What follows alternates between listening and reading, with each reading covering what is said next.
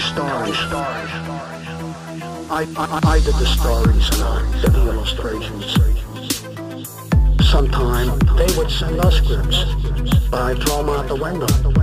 I happen to be a guy who does what he wants, lives the way he wants to. I love people in general, even the villains in my comics. To me, a people, there is something in their lives that makes them become a problem to others. That's how I saw everybody.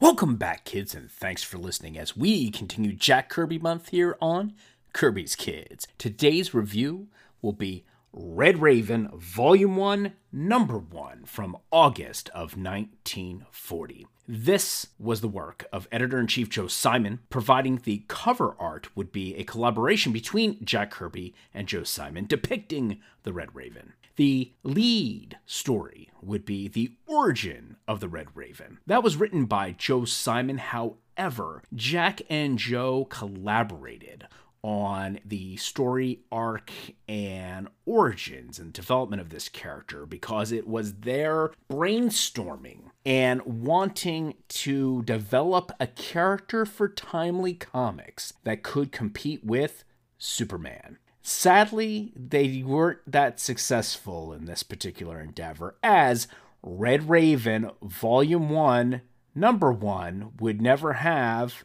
a second issue.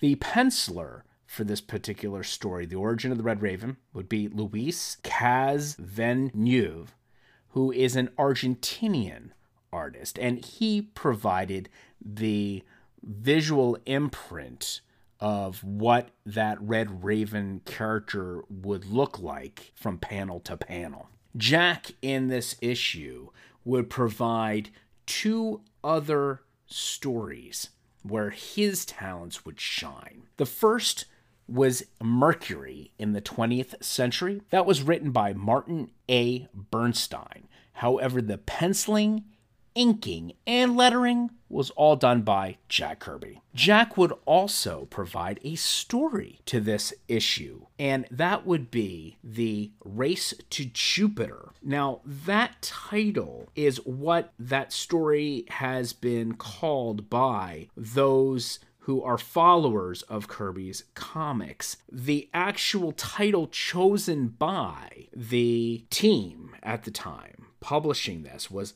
Comet Pierce by Jack Kirby. Jack did the story as well as the penciling, the inking, and the lettering of Comet Pierce. Let's first delve into the origin of the Red Raven. Although Jack is not credited with the writing, he did provide the assist on the cover of this issue. And in the developing of this character, it would have long lasting consequences for Marvel and their brand. This being a timely comic, as Timely would then evolve into Marvel, you would have the emergence of characters over time who could relate back to the Red Red Raven. It has been suggested that the Red Raven's bird people that the Red Raven got to know and was raised by were actually the first examples of inhumans these sky people, these bird people, effectively being the Atlantean equivalent, but up in the clouds.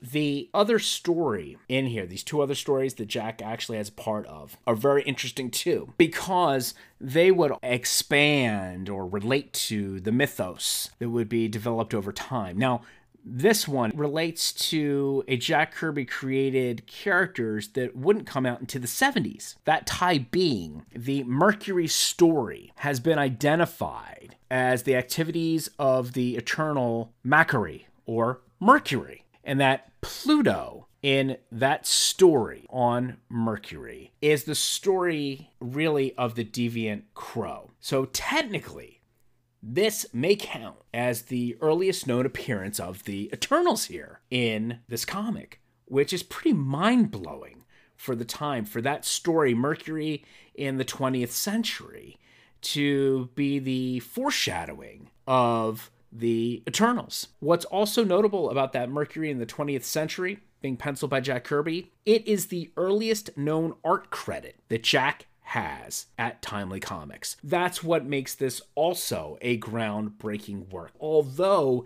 Jack Kirby and Joe Simon may not have touted Red Raven as being this rousing success or a breakthrough within the comic book industry because they essentially failed at their attempt to get a viable challenger to go up against the popularity of Superman. It did have many firsts and would eventually help grow out the Marvel character over time. What's crazy about, in particular, Red Raven is that Red Raven would get embraced by other comics creators within Marvel. In 1942, Bucky forms the Liberty Legion with Red Raven. So now Red Raven comes back into comics with Bucky from Captain America doing the Liberty Legion. And they would go ahead and battle foes such as Red Skull and Iron Cross. And Red Raven would continue that affiliation. And then, disillusioned by war, Red Raven returned to Sky Island, where Red Raven Raven was raised and discovered that the bird people plan to conquer human civilization. Red Raven foils their plot. There's also deep speculation that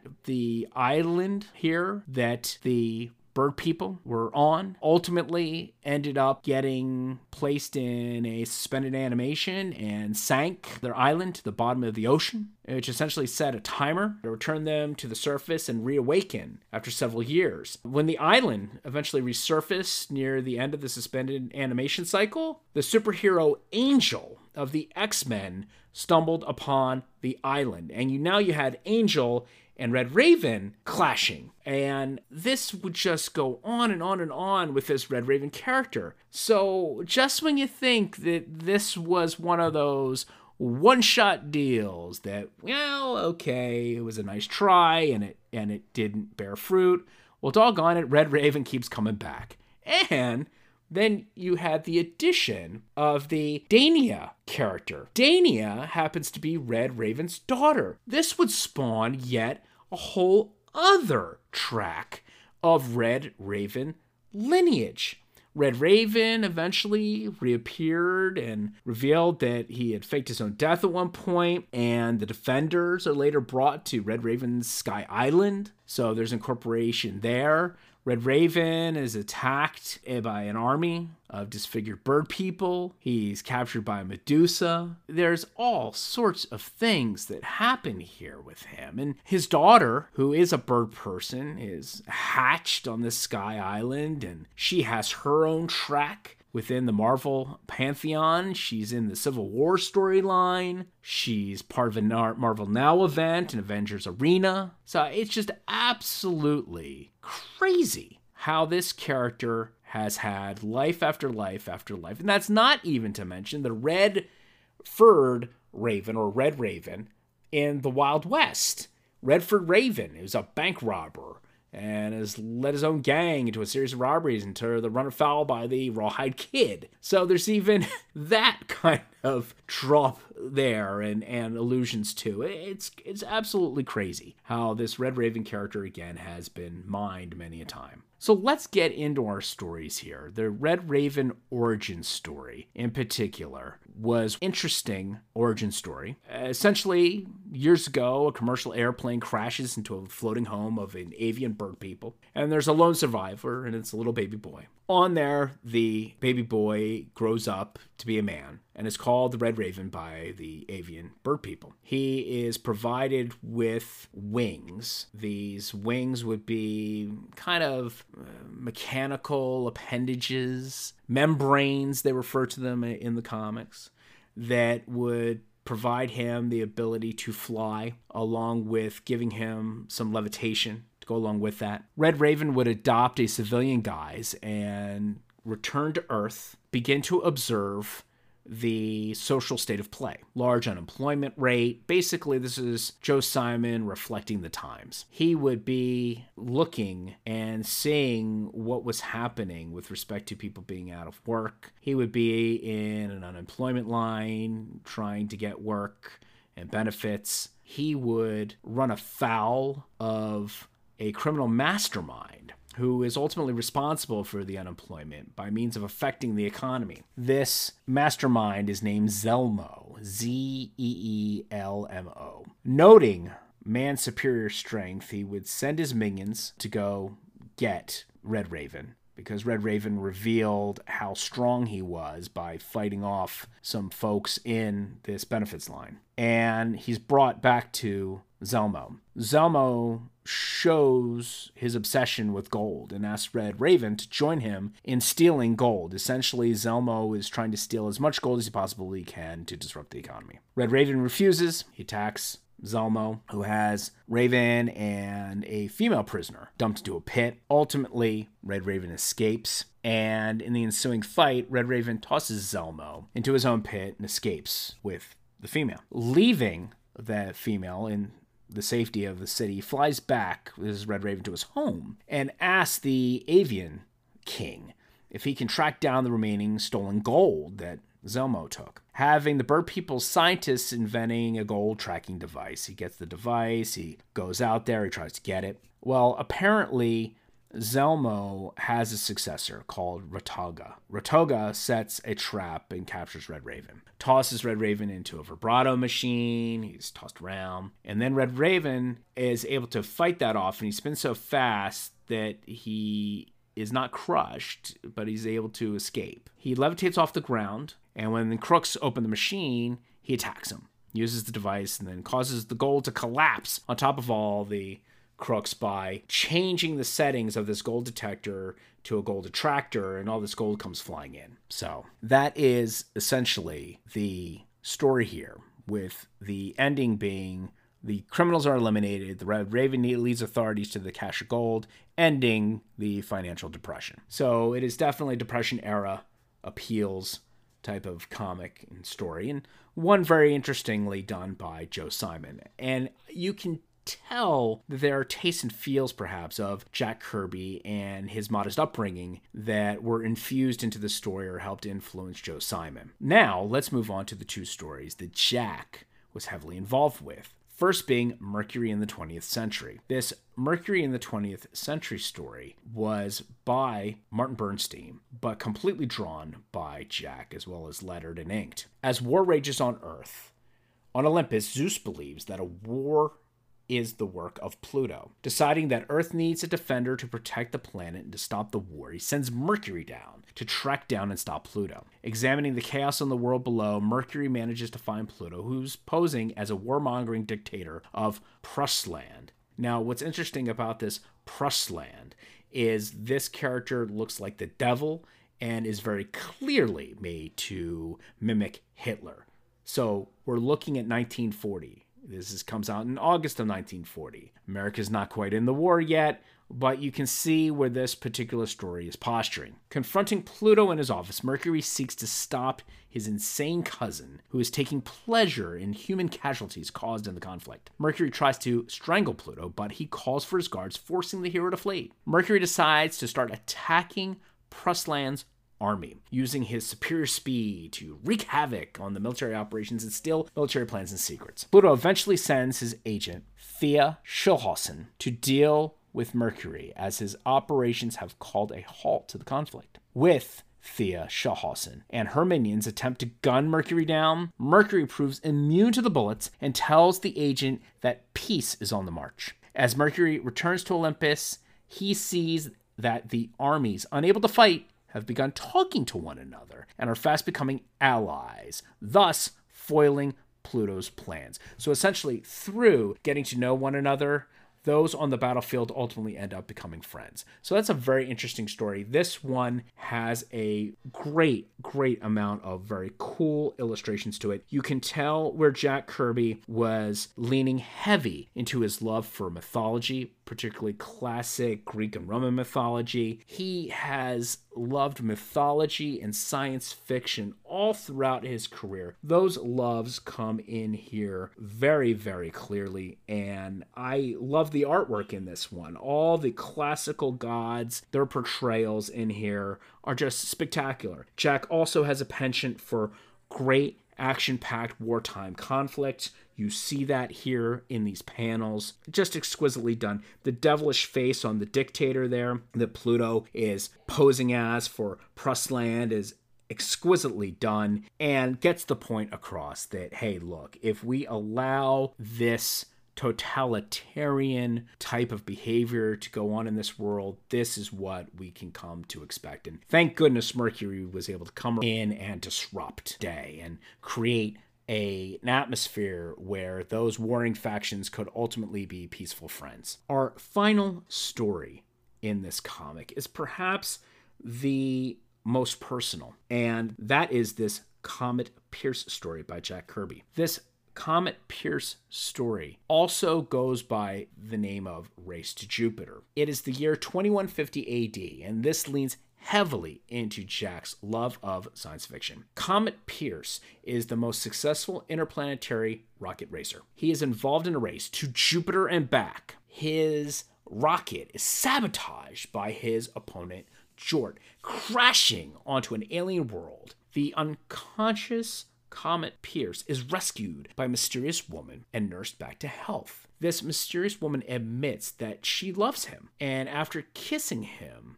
she and her alien companion disappear. She actually leaves Pierce with a better rocket than he previously had. She's put a special engine in this rocket that allows him to win the race, and not only allows him to win the race to Jupiter, but literally lap his opponents. It's just crazy.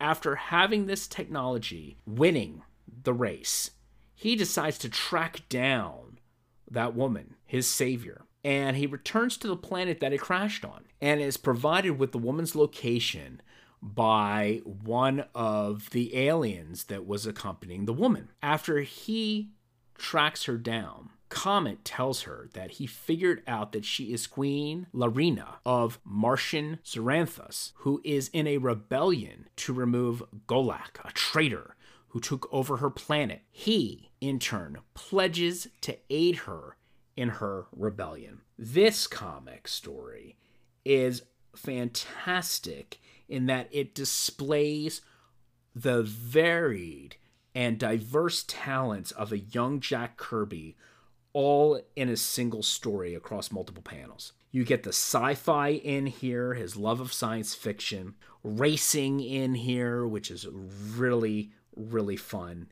You have a monster story because when he crash lands on this planet, there is this slinky, worm like creature with a single eye that comes out and that is going to attack the rocket that has crashed there. And it's intercepted by this person in a red spacesuit who blows this worm to bits. Well, that happens to have been the mysterious woman that essentially saved his life from this worm consuming himself in his own rocket. The use of primary colors is very apparent in this one. Lots of blues, reds, yellows, and then, of course, greens thrown in there, which is indicative of many golden age comics. But Jack uses them to very good effect. What's also on prominent display here is since Jack did his own inkings, his pencilings and detail are very well preserved, and that really does his art such a wonderful service. He really took care of himself in this comic to show off what he could do. The interplanetary adventure here, the drawing of the aliens, quintessential Kirby. You would go on to see some of this work when he would do monster comics later in the 50s.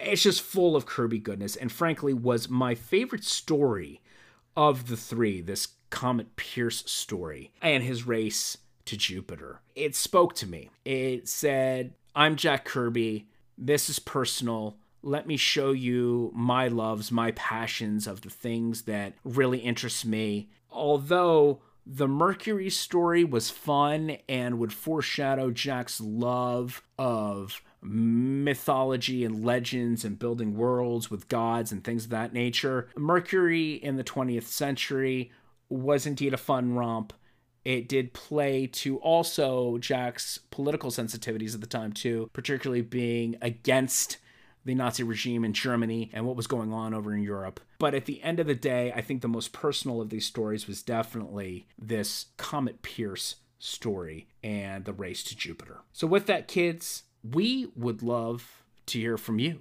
once you have read Red Raven number one from August of 1940 please leave a message via the Anchor app or send us an email at Kirby's Kids Podcast at gmail.com. And we hope you continue to follow along and read along with us during Jack Kirby month here on Kirby's Kids. Coming up will be the Jack Kirby Omnibus from DC. In addition to that, we will be doing a Challengers of the Unknown issue. We will also be doing a Sandman profile of that comic that he and Joe Simon would reintroduce during the Bronze Age of comics in the 70s, and delve into Jack Kirby's take of 2001 A Space Odyssey, and then wrap it up with a Kirby's roundtable review and discussion of The Eternals. We hope you can join us for Jack Kirby Month here on Kirby's Kids. Whatever I put in my comics, I hopefully feel that this love of people may have been transmitted to them and help them in, not help them in any way, I'm not a psychiatrist, but just giving them another friend.